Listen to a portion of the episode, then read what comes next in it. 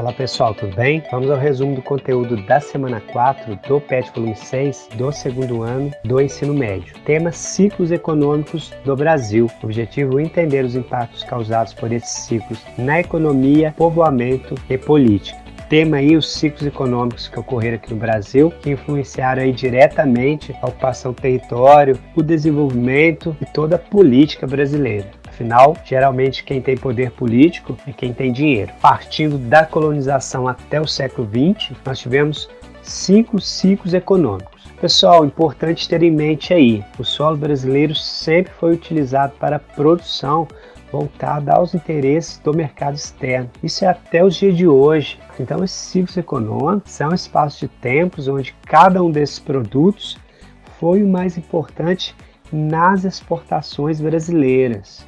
Importante essa reflexão aí, viu? O primeiro deles foi o pau-brasil, depois nós tivemos aí o ciclo da cana-de-açúcar, do ouro, do café, do algodão, da borracha, tá? Cada um no seu tempo foi extremamente importante para a geração de riquezas, ocupação do território e na política, como eu já disse antes. A apostila realça características e contribuições de cada um deles. Vamos lá então. Pau-brasil. A resina desta árvore era usada para tingir tecidos e a madeira usada para construir embarcações e outros objetos. Então ela era extraída, retirada.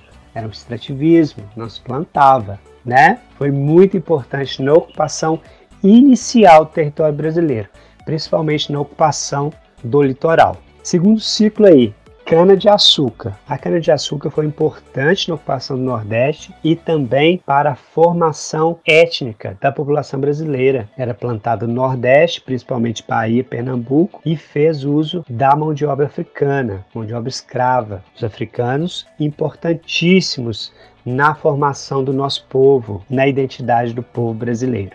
Terceiro ciclo aí, ciclo do ouro. Chegamos aí nas Minas Gerais. Foi o ápice, o ponto mais alto da economia brasileira no período colonial.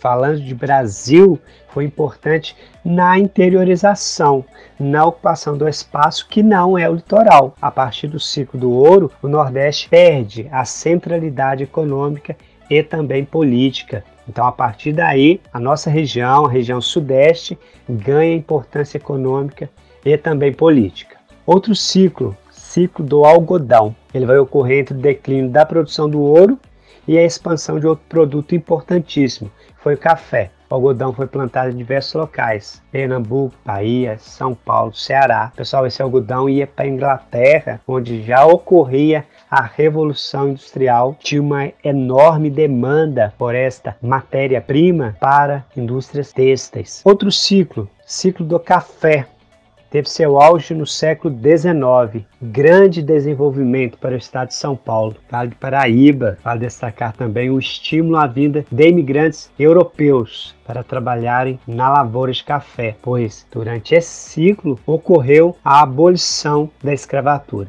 Durante esse período aí, o Brasil chegou a exportar também 50% do café consumido no mundo, viu? Último ciclo antes da industrialização, ciclo da borracha. Pessoal, a borracha exportada para a Europa também, só para variar, né? Utilizada nas indústrias europeias na Revolução Industrial, importante para o desenvolvimento de pontos específicos do do país, Manaus, Porto Velho, Belém. Foi nesta época que o Brasil comprou o que é hoje o estado do Acre. Compramos da Bolívia, como vimos na aula passada. Apostila de vocês finaliza o conteúdo da semana falando da economia do Brasil na atualidade.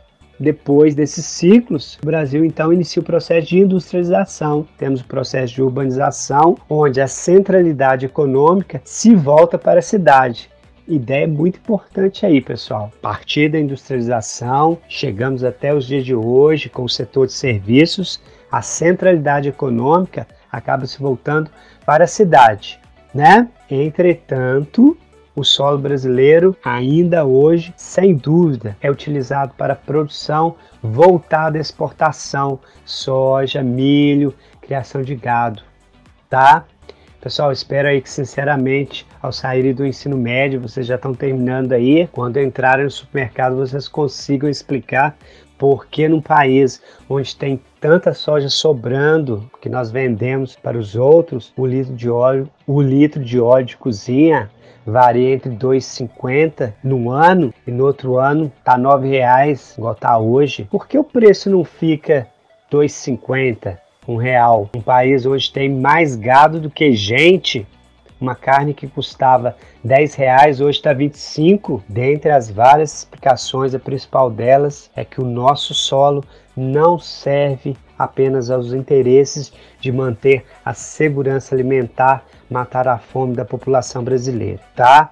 Isso aí é assunto para tratarmos em outro momento. Queria só deixar a reflexão aí.